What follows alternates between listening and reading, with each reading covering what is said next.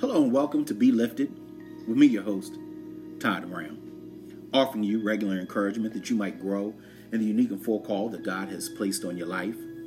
Because the truth is, each and every one of us is called. We're called to be influential. And we're called to make an impact in this world in our unique place of assignment or work. And so I truly do hope that every time that we get together, these moments are causing you to live your best life. Let's go ahead and get into today's topic, which is entitled Selecting Wise Leaders. In Deuteronomy chapter 1, verse 13, it says this Choose some wise, understanding, and respected men from each of your tribes, and I will set them over you. Now, I do want you to understand, ladies and gentlemen, real quick.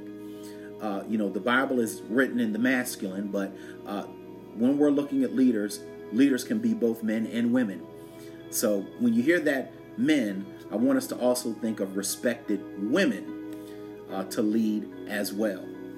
So, with that in mind, the selection process of wise leadership can make or break an organization, business, or church. We are constantly faced with this in our families, church, our work, our schools, civic groups, recreational groups, as well as professional associations. Wise leadership does not come about as a result of pride's persuasion. It is not found in the tick for tat of that we see oftentimes in politics. Wise leadership is not discovered through popularity, popularity contests or uh, assessments and surveys. Truthfully, a red flag goes up when someone is clamoring to fill a position of leadership, and it should. A wise leader would rather be drafted by others than promote themselves into a position.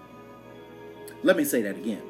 A wise leader would rather be drafted by others than promote themselves into a position. So let me ask you this question. So, where do you look for wise leaders? Well, I think a good place to begin is within the ranks of those who already exhibit wise leadership.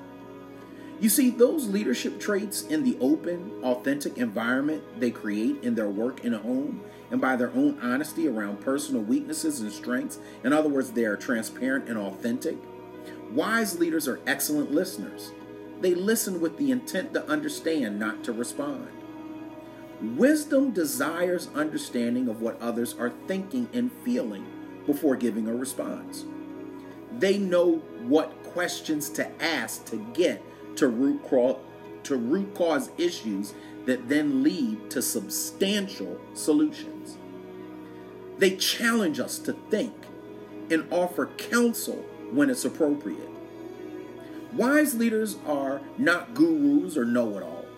Actually, on the contrary, they are smart enough to understand the vastness of what they don't know, and they have a willingness to learn what they don't know for the sake of imparting wisdom and leadership to somebody else. Moreover, those who know them best especially respect wise leaders. If a leader fails to command the respect of someone in his or her inner circle, they will also lose the respect of those outside their immediate circle of influence. Respect comes over time by showing respect. It is the result of doing what you say and modeling integrity and living out what you say you believe. Consistent Christ like behavior invites respect. Wisdom and respect actually go hand in hand. Wise leadership points others to God, points others to solutions as well. Any infatuation with a leader as an individual is redirected to the source, or in some of our cases, to our Heavenly Father, because He is the one who has made us a good leader or a wise leader. Because truthfully, uh, for me, and hopefully for you, God always gets the glory since He is the one who provides us with wisdom. Wisdom will only remain in a humble heart. It is within the incubator of humility that wisdom germinates and flourishes. The Bible itself actually says He guides the humble in what is right and teaches them His way. Uh, that's in accordance with Psalm uh, 25 and 9. So, a wise leader exhibits humility with his heart for God. God can entrust wisdom to the humble of heart. but he is stingy in giving wisdom to the proud, for they cannot be trusted. The application of wisdom matures relationships, it facilitates faith and grows business and ministry. Hear from the wise before you charge forward with a new opportunity. Listen, for the child, ask your parents' advice. For the coworker, ask a supervisor or another coworker. But most importantly, pray to God for wisdom about your next steps. As God will provide wisdom to anybody that asks of him.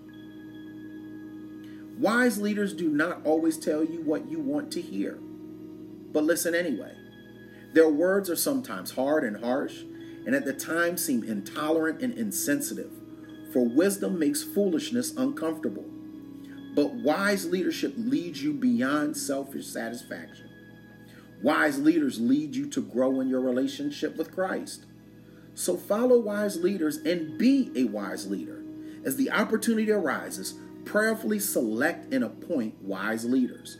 Wise leadership promotes God's agenda, and his agenda is laced with wisdom. You've just been lifted. Go and continue to be great. And if these and if this moment and all of the moments that we have together have been a blessing to you, please take the time to share these with somebody.